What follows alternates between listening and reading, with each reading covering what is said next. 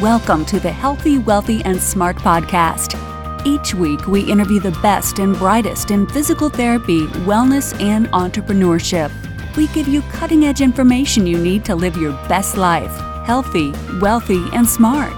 The information in this podcast is for entertainment purposes only and should not be used as personalized medical advice. And now, here's your host, Dr. Karen Litzy.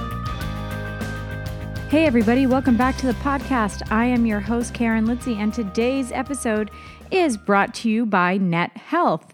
So, the fine folks over at Net Health are responsible for Redoc powered by XFit. It's a cloud based, fully integrated EMR and billing solution. So, it helps you to expand your visit capacity, improve your workflow efficiency. You get paid for your services, so you're not leaving any money on the table. It helps you to ramp up patient engagement to make sure that they keep coming back only when they need you. And finally, eliminate worries about documentation and compliance. So, if you want to learn more about Redoc powered by XFit, hop on over to nethealth.com/healthy. Again, to learn more about Redoc and the complete revenue cycle management services, check them out at nethealth.com/healthy. All right, on to today's episode. As you all know, the month of August is all about highlighting other podcast hosts.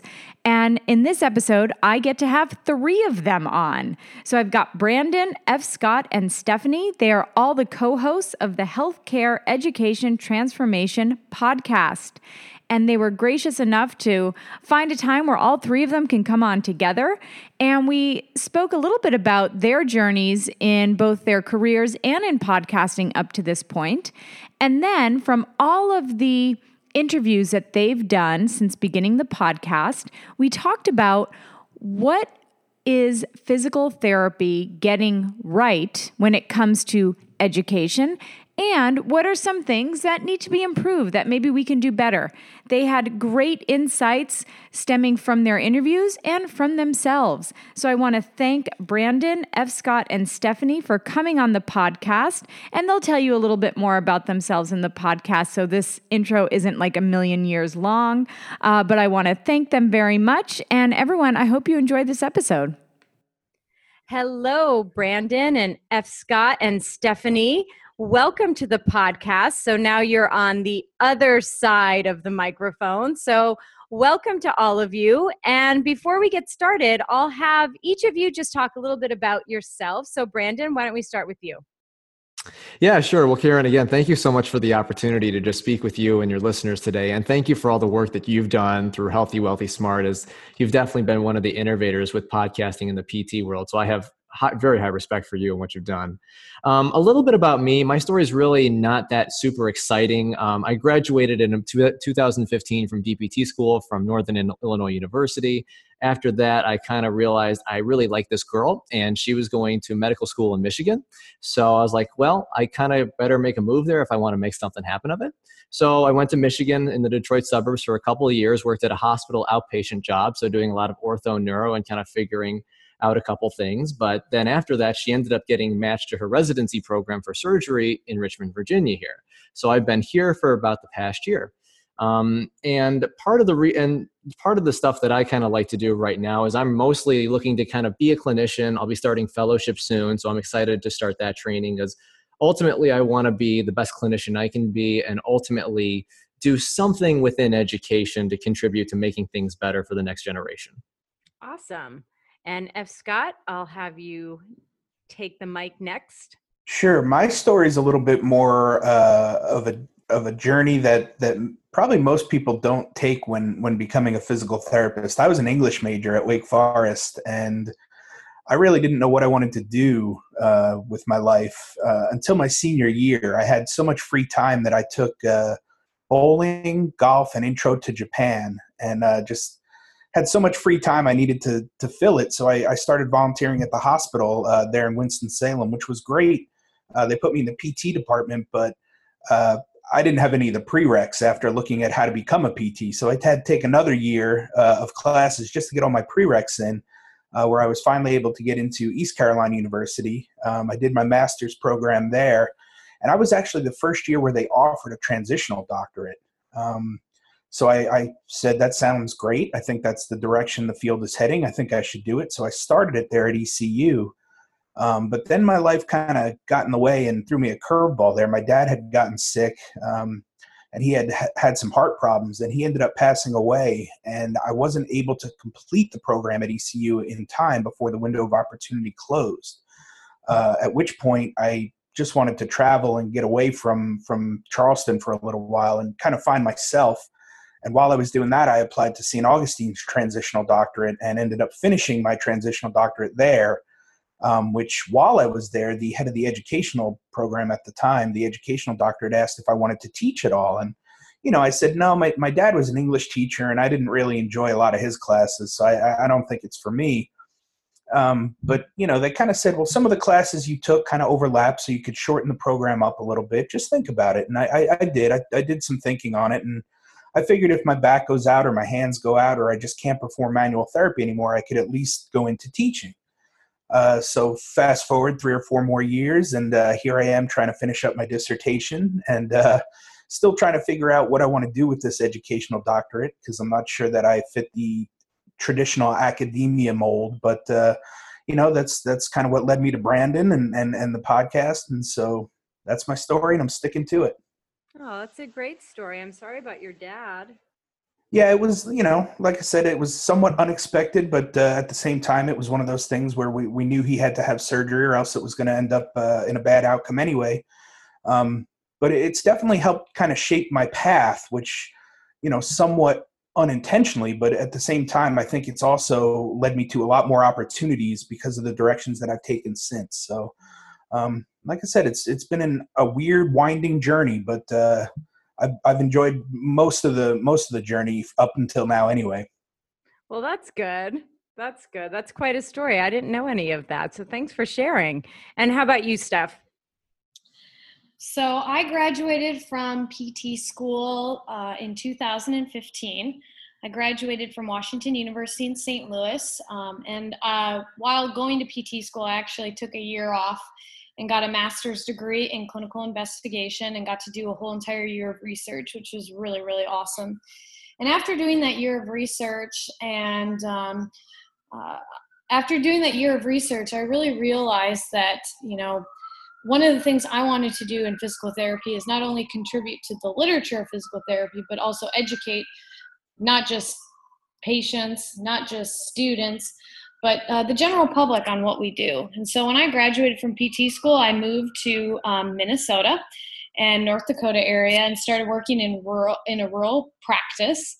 I uh, got very involved in advocacy, and I've been involved in advocacy since I was a student and did a lot of education educating policymakers and people within my community about what physical therapy can offer and um, how we can help improve healthcare costs and quality.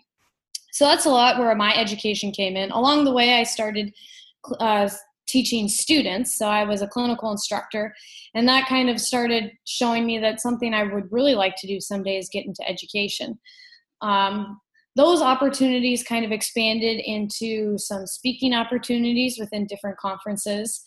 Um, and while doing that, I realized that, oh my gosh, like I really love. Um, I really love inspiring people to really be the best that they can be. And so that's when Brandon kind of came to me. I've only been on this podcast now since about February and asked if you know maybe we could bring in the APTA uh, audience a little bit more into our podcast and started getting involved in the healthcare education transformation podcast.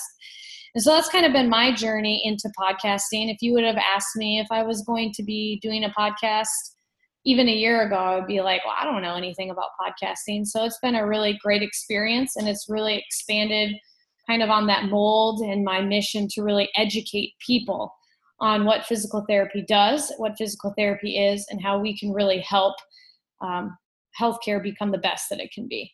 Awesome. And I think if you asked any one of us if we ever thought we would be hosting a podcast one day, I'm sure we can all definitively say no.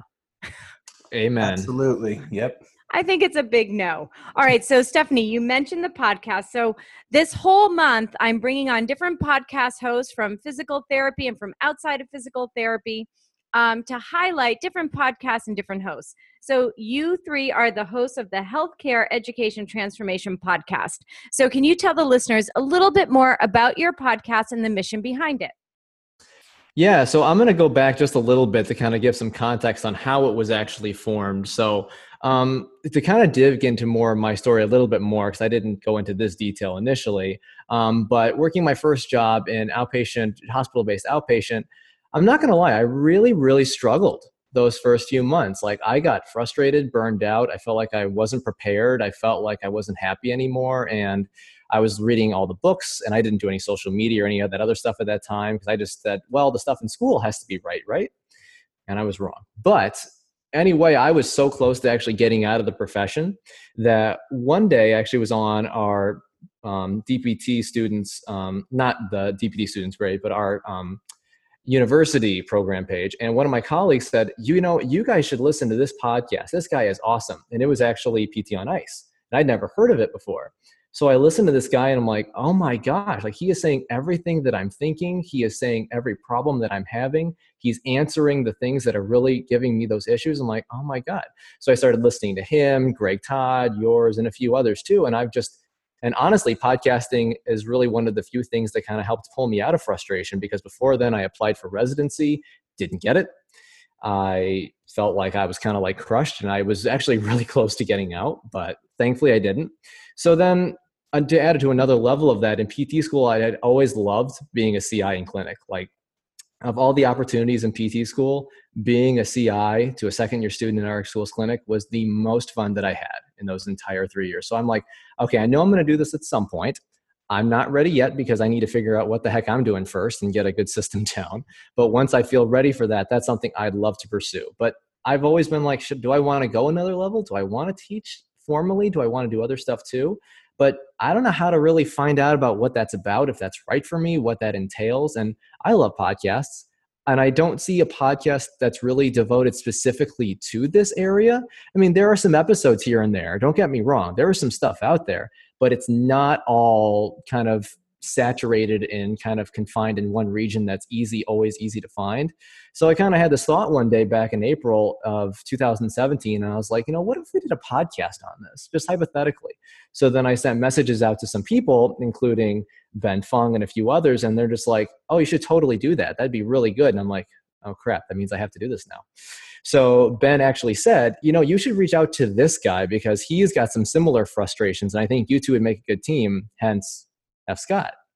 So the big reason behind our mission is A, we did this because we both kind of felt frustrated and we felt kind of lost to a degree in terms of what we want to do from our personal side with a career like with terms of pursuing a career in education so part of it is we want to really make sure that we can target individuals that have some interest in learning about how to be an educator formally whether that be a clinician instructor like a ci professor you know ceu teacher whatever the role may be to kind of really learn the ins and outs and find more information about that in kind of like the real world setting not just what i can just read online from something that's not giving me the most relevant up to date stuff. But then also b is we both kind of felt a little bit frustrated with healthcare education from what we went through and we're not experts on this we're not trying to be but we want to try to learn more about healthcare education by talking with people within those settings but also talking about how can we bring all how can we really talk about bringing forth some solutions to really make things better. So that's those are the two main goals behind our podcast and why we started it. Great. Yep scott? Yeah for me i think it was you know again like brandon said being frustrated with the healthcare education system that i had gone through and then being involved in an educational doctorate and again like i mentioned not knowing where i wanted to go with it. So you know, I was going to try to figure it out by having on guests that have done things with terminal degrees or, you know, not terminal degrees even, and and how did they kind of navigate the waters of of healthcare education? Um, and I think at first I was afraid to admit that I didn't know where I wanted to go with an extra forty thousand dollar terminal degree. Right? It was kind of a scary, scary thing to come to terms with. But after having a lot of these experts on it kind of put me at ease seeing that there's so many different avenues and there's so many different ways to leverage you know any of your degrees that really you just have to start kind of thinking outside the box a little bit and it was comforting hearing these experts and knowing that I, at first I almost experienced, uh, you know, a sense of just overwhelm and like, how am I going to go into these large systems and try to change healthcare education by myself as one guy from the inside out? And I think, you know, by having the experts on to talk about their particular niche, that it, it, just made me feel like there are other people out there trying to fight the good fight and trying to do the right thing. And it's great to know that I don't have to know. I can just ask these people who do know and get some really great insight on, you know, what's working and what's not. And, and really, you know, help use that to help guide me and make my decisions moving forward as I try to navigate through these degrees. And I, I think one of the key things here is if we look at the podcast as a whole, mm-hmm. we now have three co-hosts. We have myself, who's always been kind of relatively anti-academia and one foot out out of the boat, Brandon, who's kind of been unsure and in the middle, and then Stephanie, who's been a little bit more pro academia and pro APTA. So the three of us combined have really actually been a great fit for the show, and I think it's helped really mold things in a great direction and helped accelerate it uh, over the last couple months for sure. Awesome.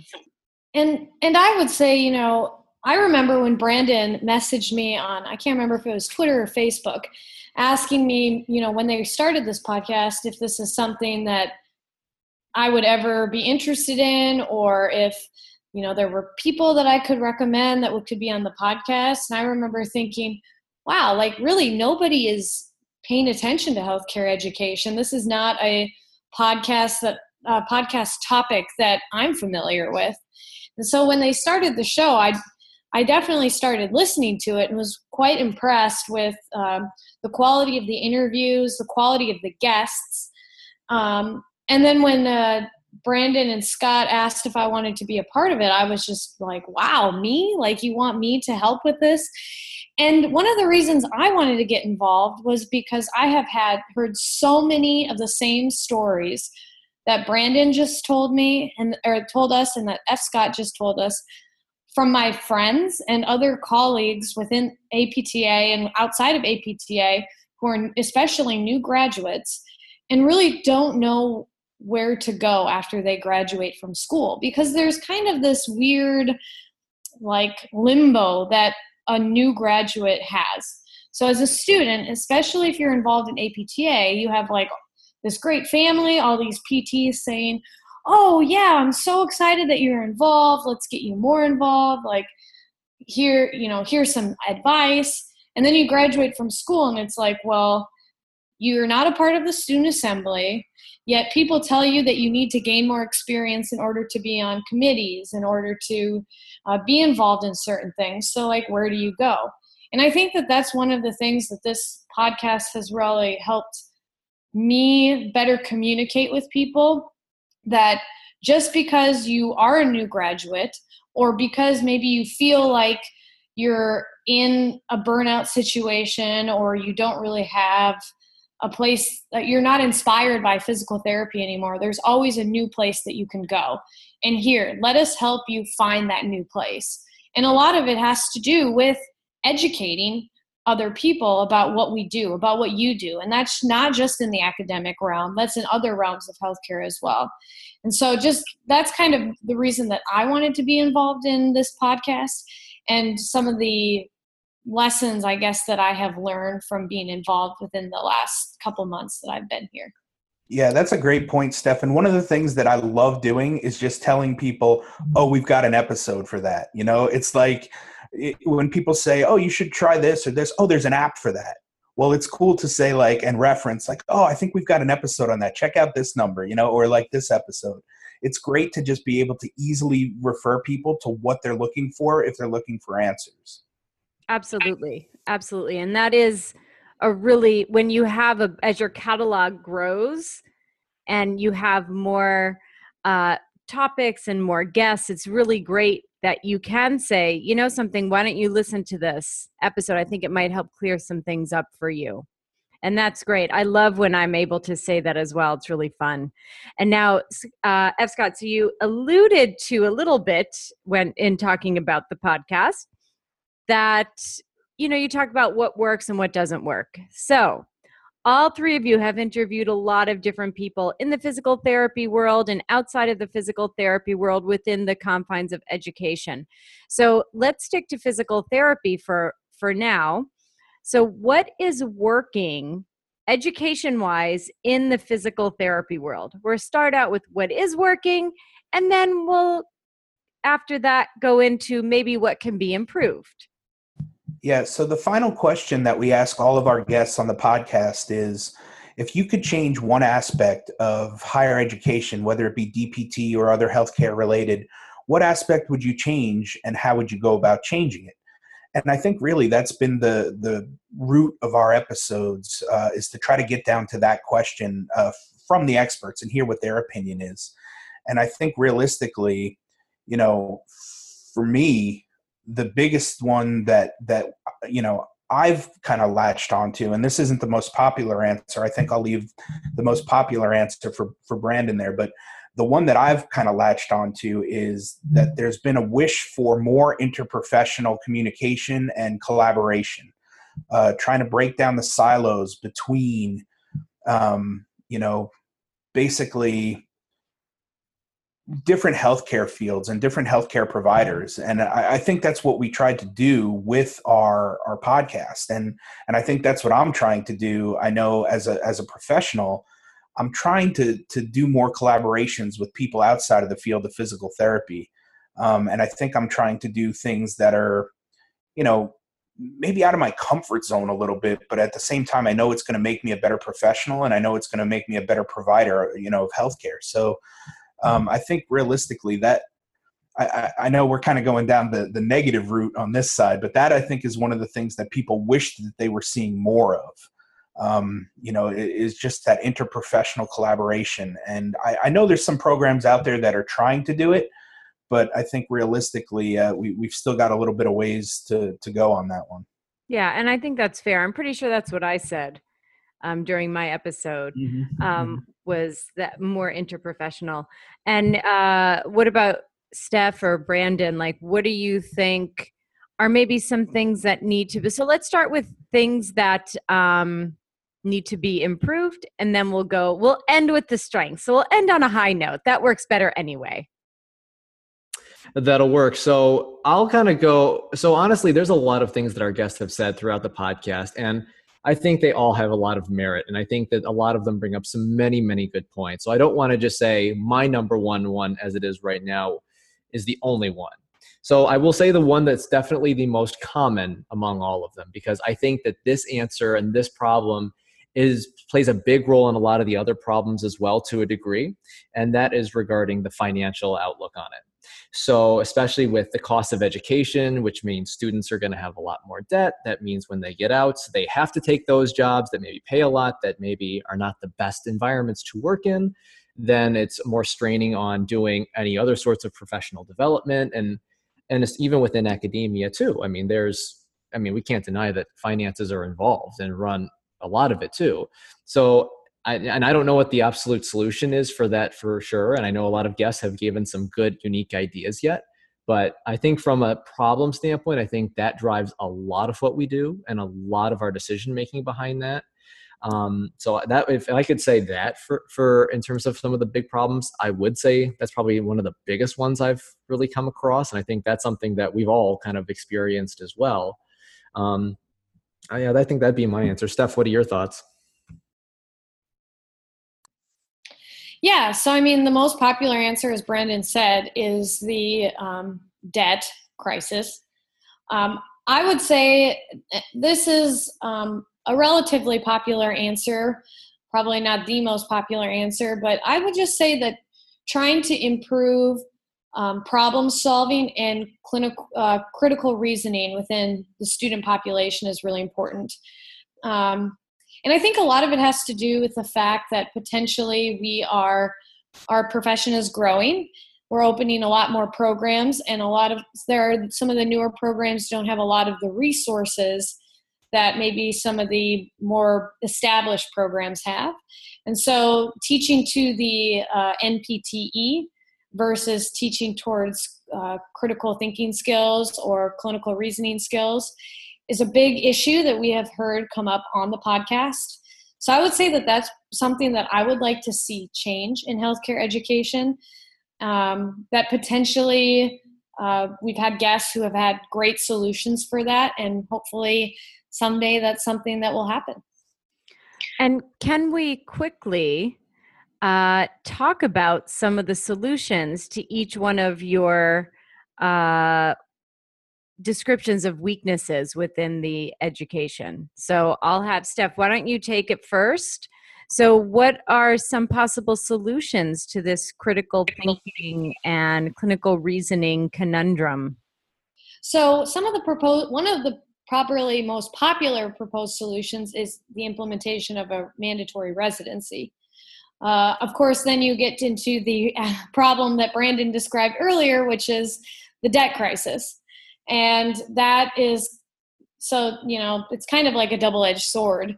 The, uh, being in a residency does allow an extra year of mentorship. So it does potentially allow for people to develop those clinical reasoning skills. The other solution that, that guests have proposed have been improving clinical education. Uh, there are you know just as many probably good clinical instructors as there are bad clinical instructors. And it's really unfortunate when a student gets put into a situation where the clinical instructor sees them as somebody that can just treat their patients because they and improve their productivity thereby improving profits versus using that experience as a way to improve the profession and and help mold that that person into being an amazing clinician and that's something that i think is so important as a clinical instructor is you should be more worried about how the student perceives you as a teacher than the student is perceiving how you how the student how you perceive the student. Because in the end you're the you're going to be one of the reasons why that student is able to be an independent practitioner and is able to problem solve and clinically um, in, uh, clinically predict some uh, clinical clinically reason through patient problems so um, those are the two solutions that I think um, are are probably most common to that one problem. Yeah, and then so then that solution, let's say we're talking mandatory residencies, which was proposed but did not gain any traction. And I just spoke with Eric Robertson the other day, and we spoke about this as well. Um, so then one of the big reasons is because of well the debt number one um, number two, there are not enough residency programs to handle all of the graduates. It is a numbers game and the math does not work. So then you're talking about having to develop tons of new residency programs. So then, how do you then oversee that all those residency programs are up to par and so on and so forth? I think you start going down a rabbit hole. But um, so uh, but eric did talk about that so brandon let's go now to uh, some solutions for the cost and student debt uh, issue of uh, healthcare education or pt education yeah, and I'll say with some of the bigger ones that I've kind of heard in terms of how's the best way to address that. So, the first and foremost one that really seems to come to mind is shortening DPT education to two years um, to the didactic model. And then their last year, they're kind of in more of a paid internship where they actually get paid for their time. And it's kind of like setting them up for residency. Um, to me, that really seems to make a lot of sense. I think we're also seeing an emergence of a lot of other online applic- online learning modules and methods as well. So I think that's going to a improve the accessibility too, rather than having to go into just being in a traditional classroom all the time. So I think that's going to solve a lot of other things that way. Um, we actually heard not too long ago from Janet Bezner. She had this actually really unique idea that I frankly had not heard of before, but and I don't know how the logistics of this play out, but seeing how to get DPT programs maybe associated and accredited without being a part of a university. So that because ultimately we've learned from others is that it's not the DPT program that necessarily sets the cost. It's the people and the finances above them. So if and i thought her idea was really unique in terms of how can maybe we if it's an option to start to look into us being maybe separate from a university and could that maybe change the cost value of that too? So, I mean, those are two absolute big ones for sure. And there's a lot of other things too. But I think a lot of other, a lot of our guests honestly have been kind of afraid to go at this topic because I think a lot of them it's out of their control. And it's definitely, I think there's definitely a lot of people that realize that it's a problem and it needs to be addressed. But I think it was interesting. One of our guests kind of said this off the record that, you know, they're charging all that money because they can and they can get away with it. I mean, if they if they have the supply, if they have the supply of students that are willing to pay for it, what's the incentive for them to stop doing that? Because yeah. they're not getting funding from the state either. Right. No incentive. Mm-mm. Another difficult part is that if you're coming right out of high school and you know you want to be a physical therapist, I think it might be a little bit easier for you to plan because maybe you won't go to the fancy, expensive private school, but you'll go to your state school and maybe pay a couple thousand. I don't know how much a state school is. I'm from Pennsylvania. I think my sister paid like 5000 a year to go to Penn State as a Pennsylvania resident. So I think if you know you're out of high school and you're going to be a PT, go to a state school. Don't rack up all that undergrad debt. And then when you go into PT school, perhaps it's not as bad. Um, but I think there's also other programs that you can look at in your area or in your your home state. Like for instance, Jason Falvey uh, grew up in Maine, and he had some program from his high school that if you graduated first or second in your class, you went to this undergraduate program for free which he did. So he went to that for free. And then when he went to PT school, I feel like he did that somehow on scholarship or grants or things. So that was practically free. And then now he's getting his PhD at the University of Colorado at Denver, and the NIH is picking up the bill. So he actually learned how to like sort of go through the system, being really creative and doing a lot of hard work um, and is kind of practically free education. Yeah, and I think you make bring up a good point, Karen. Is that one of the reasons why um, people go get their MD, PhD is because it's something that through the uh, physician scientist training program the NIH will pay for, and that is not an opportunity that we as physical therapists have the NIH will not pay for a physical therapist scientist training program. And there are programs, I think, now that are developing dual DPT PhD programs. I'm not really sure if they're like if you get your tuition discounted or something, if you blend the two programs. But that's something I would love to see in our profession because we need more this is another big problem we've heard we need more academics we need because you need a terminal degree now to teach within a DPT program, we need more academics in those DPT programs. We're very short staffed. There's not enough people to fill those positions.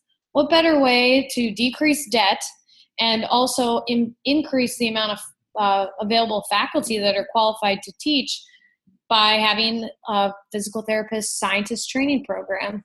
And on that note, we're going to take a quick break to hear from our sponsor.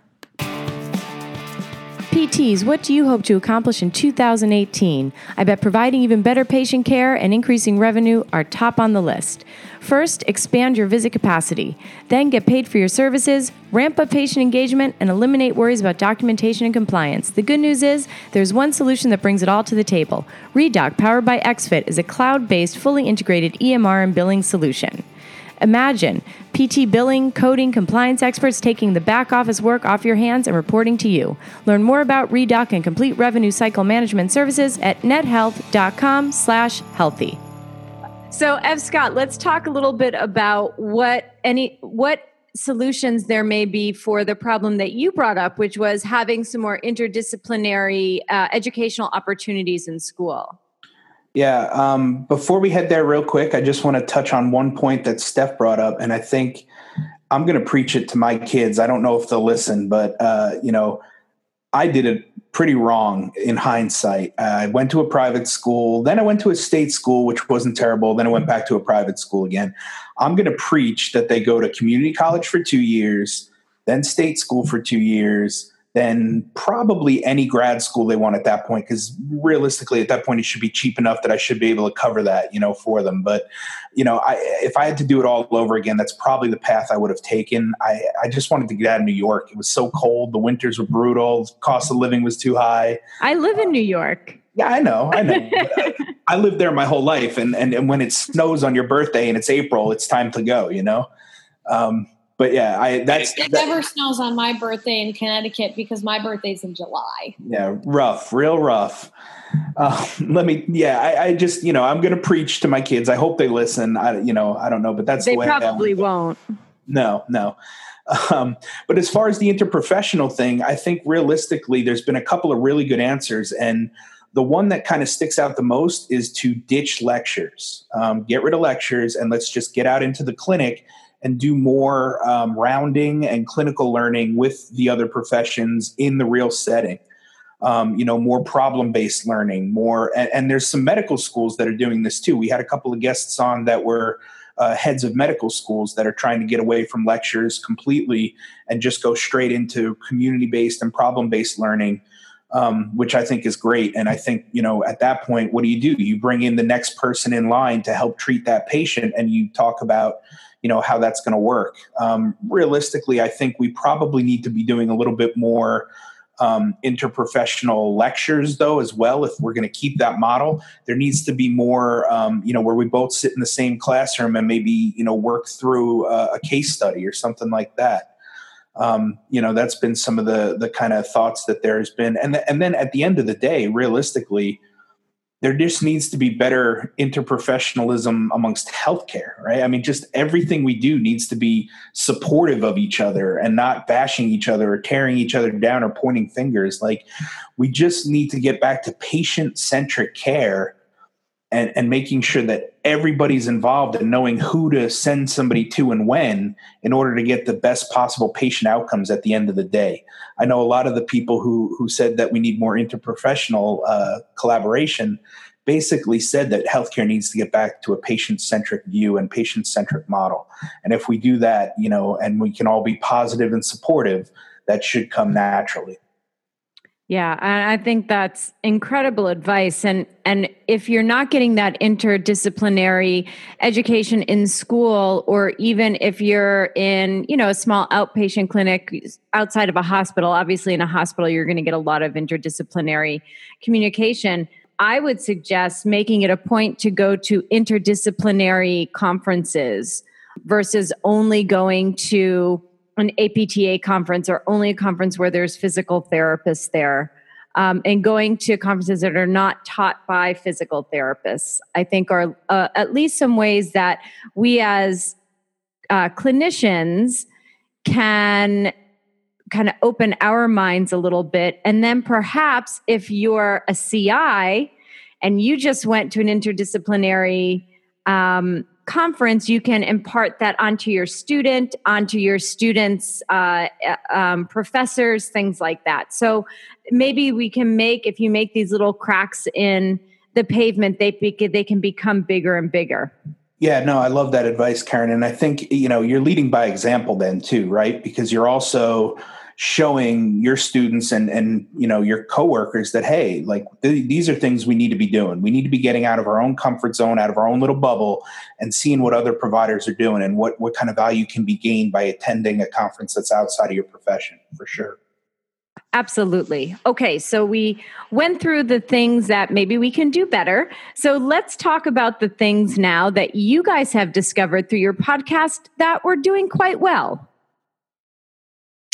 I think a couple things, you know, kind of going back to both anecdotal, my experience, but also kind of what I've learned from the podcast is that some things that I do think we do well is I think they cover the basics of a lot of the basic sciences and anatomy and movement within the basics of that. I think they do cover that very well with teaching some baseline skills.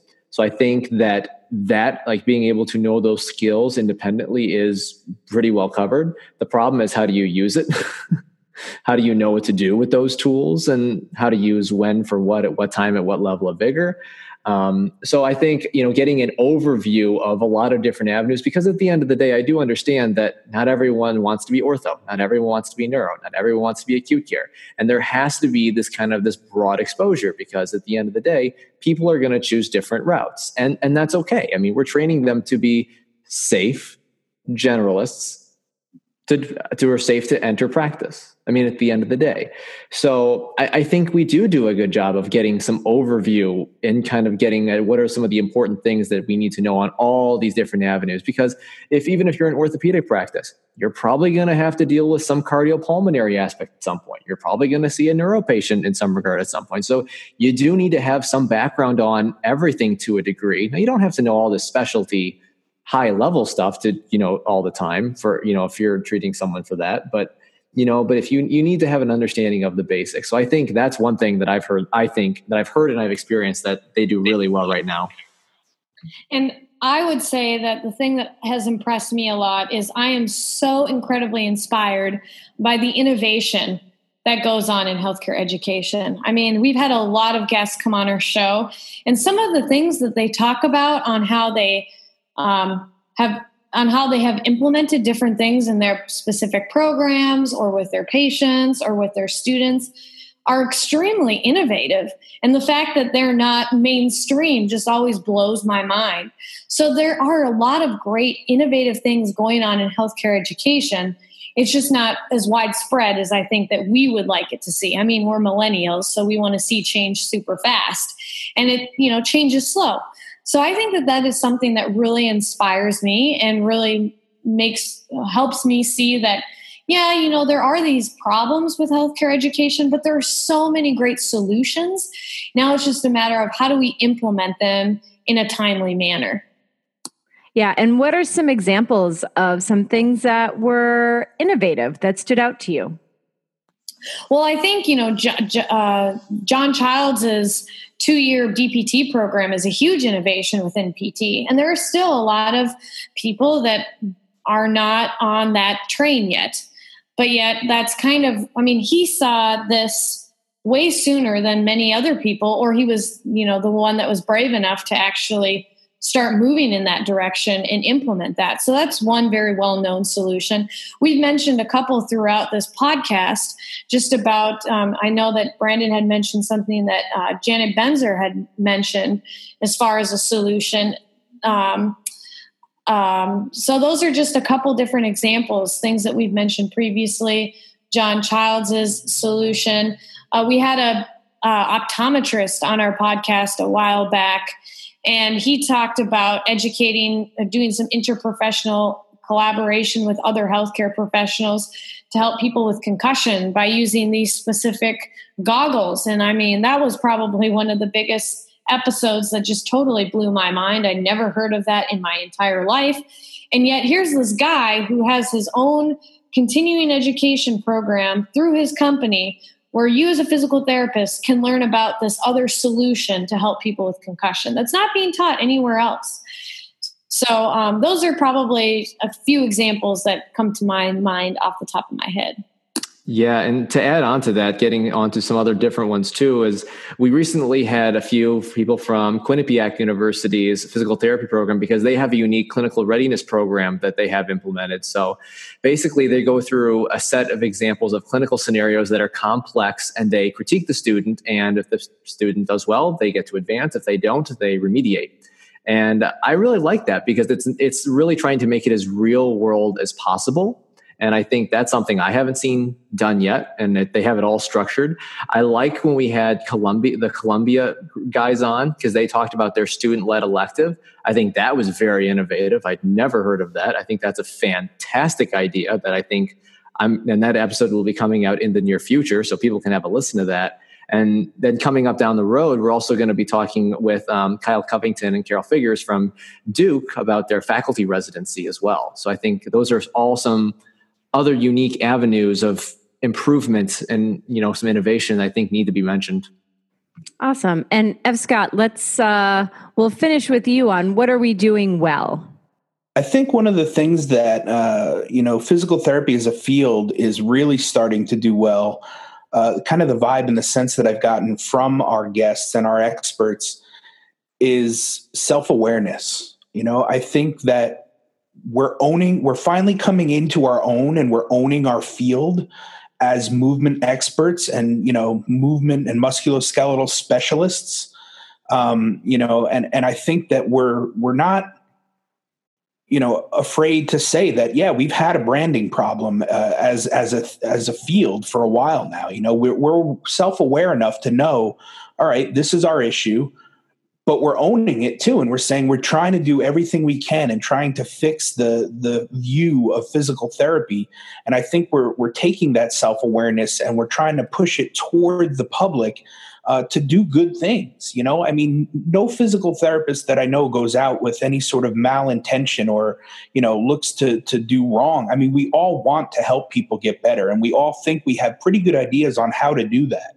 And so I think you know increasing the public's healthcare literacy and just doing the best we can to try to educate and using the best practice models and the best evidence that's out there in order to do that you know it's finally starting to take shape. And i think you know being self-aware has has really been a pretty good step in the right direction for the field of physical therapy. You know we're not perfect but we're working really hard to try to make it better every day great and i think that's a wonderful way to end our conversation on what we're doing well and maybe not so well. So, thank you all so much for your contributions and for your podcast and for the interesting guests that you bring on. And I look forward to more. Now, before we end, I'm going to ask you all the same question. And that is knowing where you are now in your life and in your career, what advice would you give to your younger self? I'll, I'll, I'll, take this one because this this is a pretty easy one for me. Um, I, you know, just don't be afraid. Just get out there and do it. You know, like Nike says, just do it. I mean, if you've got an idea or or you know, and you're afraid of criticism or anything, just go out and do it. Just try it.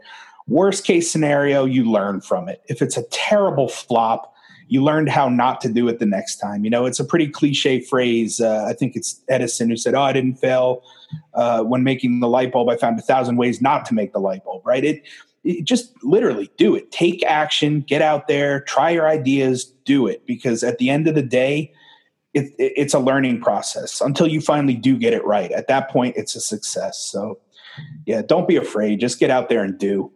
I Great. totally agree with that. And I'm going to build off that a little bit because that's going to kind of go into mine as something that I've always heard. And I really do understand it now is your network equals your net worth. So, especially with what we've been able to achieve and who we've met throughout the process, I mean, just the ability to just get out there and talk with people because you never know what you can accomplish and achieve when you talk with all these other people. Like, it's it's amazing um, to kind of add on a little bit to what you said, Scott, I would say another big thing I wish I could say to myself is I would also say don't be afraid, but also stay consistent and really focus and practice with the deliberate attempt always to work on getting really out of your comfort zone because we're not going to grow if we don't aren't if we aren't uncomfortable. So I think get comfortable being uncomfortable. Great. And Steph, do you want to round it out for us? Yeah, so I would say don't be afraid to ask for feedback. I think that it's really hard um, sometimes to look at yourself and be like, oh, like, I'm not bad at that, or ignore something that's maybe a weakness for you. But um, I think that I have found as I've grown in my career that the times that I make probably the biggest strides with different projects that I'm doing, it's because I wasn't afraid to ask for honest feedback from people that I trust trusted. And probably in my younger days, that was something that was a lot harder for me. So that's probably the advice that I would give my younger self is ask for feedback from a, somebody that you trust.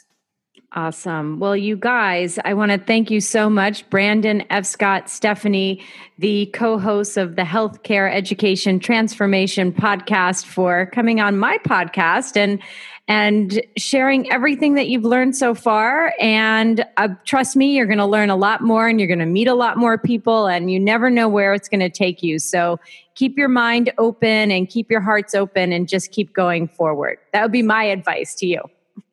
Well, thanks for having us on, Karen. It's been yeah. a pleasure. Yeah, likewise. Thank you, Karen. Anytime. I would love to have you on again. So maybe we'll have to do this maybe in December or something. We'll do another podcast month. So thank you guys so much for coming on. And everyone else, thanks for tuning in. Have a great couple of days and stay healthy, wealthy, and smart. How great were they? How much do you now want to go check out the Healthcare Education Transformation podcast so you can listen to F. Scott Brandon and Stephanie talk all day? In your ears through their podcast. So, a huge thanks to all of them for sharing everything that they've learned thus far. And of course, who doesn't also want to go check out Net Health? So, if you want an EMR that's going to really work for you, then check out Net Health, which is Redoc powered by XFit. It's a cloud based, fully integrated EMR and billing solution. Plus, you can opt in to completely outsource billing services. That's the best way to optimize revenue. So imagine PT, billing, coding, and compliance experts taking the back office work off your hands and reporting to you. This lets you do what you want to do with your business, which is treat your patients, grow your business, and meet more people. To learn more about Redoc and the complete revenue cycle management services, check them out at nethealth.com/healthy. Thank you for listening, and please subscribe to the podcast at podcast.healthywealthysmart.com. And don't forget to follow us on social media.